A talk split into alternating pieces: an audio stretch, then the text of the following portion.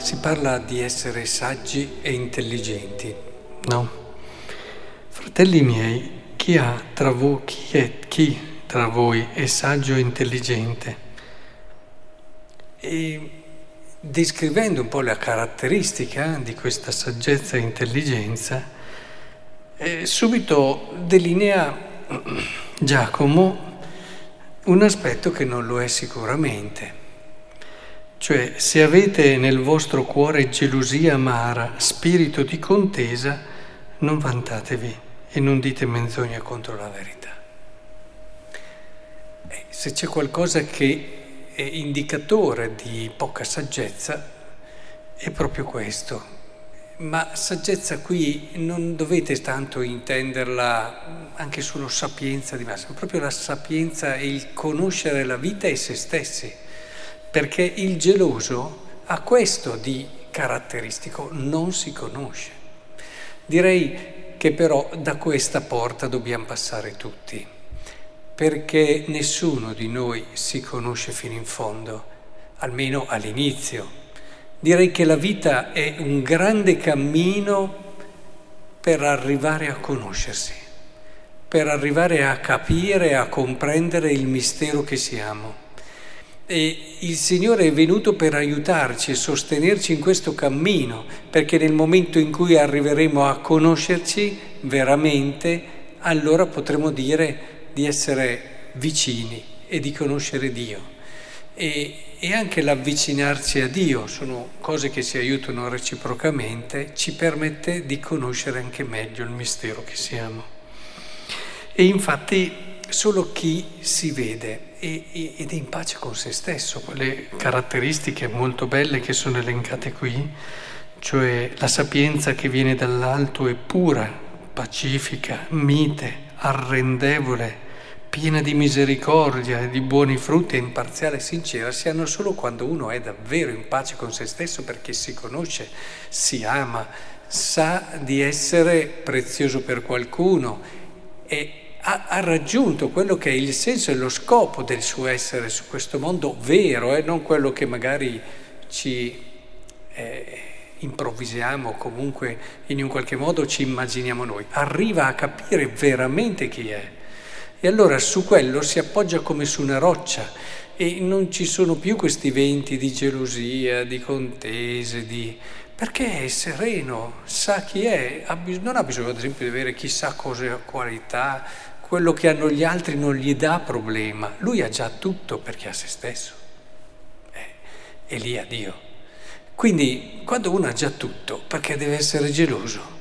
Il problema è che se noi ci, ci diamo da fare per cercare ciò che non è tutto, anzi ciò che spesso è dispersione, ci allontana da noi, guardate, il peccato ha questa caratteristica, ci porta fuori da noi stessi, eh, ci divide e, e quindi non ci aiuta ogni tipo di peccato. E, e questo è, è, un problema serio perché allora dopo, non avendo trovato quello che siamo, arriviamo appunto a essere gelosi e tutto il resto. Direi che se vogliamo intendere in questa prospettiva anche il Vangelo, eh, tra tanti demoni che abbiamo c'è anche questo della gelosia in noi. E direi che proprio uno di questi demoni è uno di quei demoni, diciamo meglio, che si allontana solo con una grande fede e preghiera. Sono queste le due cose su cui gioca il Vangelo, no? Credo, Signore, ma eh, perché ci vuole la fede, subito risponde, ma poi dopo ai suoi discepoli dice questi demoni non si allontanano se non con la preghiera. Cioè è importantissimo, no? Cogliere e capire questo aspetto, cioè eh, che solo con la preghiera, solamente con la preghiera e la fede, noi possiamo arrivare a capire chi siamo. E la fede non dovete intenderla solo come fede in Dio, ma la fede è anche, che è una fede in Dio anche questa, intendiamoci, è, è anche arrivare a credere chi siamo per Dio cioè avere l'ardire di credere che davvero Dio può aver pensato per noi qualcosa di così grande. Questa è anche fede cristiana. Secondo voi è più facile eh, dire a questo albero sradicati e buttati nel mare o è più facile credere che Dio ci abbia voluto come ci ha voluti? Così belli, così grandi, così veri, ma come ci ha voluti Lui? È che a volte nel nostro orgoglio possiamo pensare che è un posto che sembra più semplice, più piccolo, che invece è grandissimo. Siamo noi che abbiamo un cuore poco libero e lo vediamo più piccolo degli altri. Quindi, è, secondo voi, secondo me, in assoluto è molto più facile sradicare un albero che arrivare a vedersi come Dio ci vede, con la fede, la grandezza del mistero che siamo. E quindi eh, questo è attraverso la preghiera e attraverso la fede ed è questo che ci dà la libertà veramente da quelli che sono i demoni della gelosia di ogni tipo. Ora, credo che davvero sia importante che impariamo a pregare, perché facciamo tante preghiere, ma quante preghiere scivolano via, perché sono ripetizioni, perché sono rituali, per cose che alla fine ci fanno star bene, ma non ci fanno crescere. È importante imparare a pregare, cioè se non ci alziamo dalla preghiera con un passo avanti verso questa consapevolezza di chi siamo per Dio, eh, mi ha buttato via del tempo.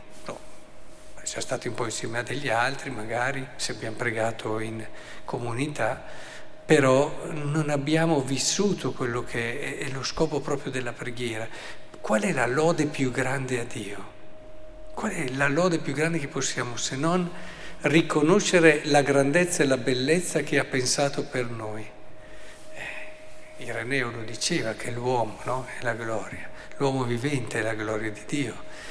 È questo che siamo noi e così lo possiamo lodare e così lo rendiamo felice.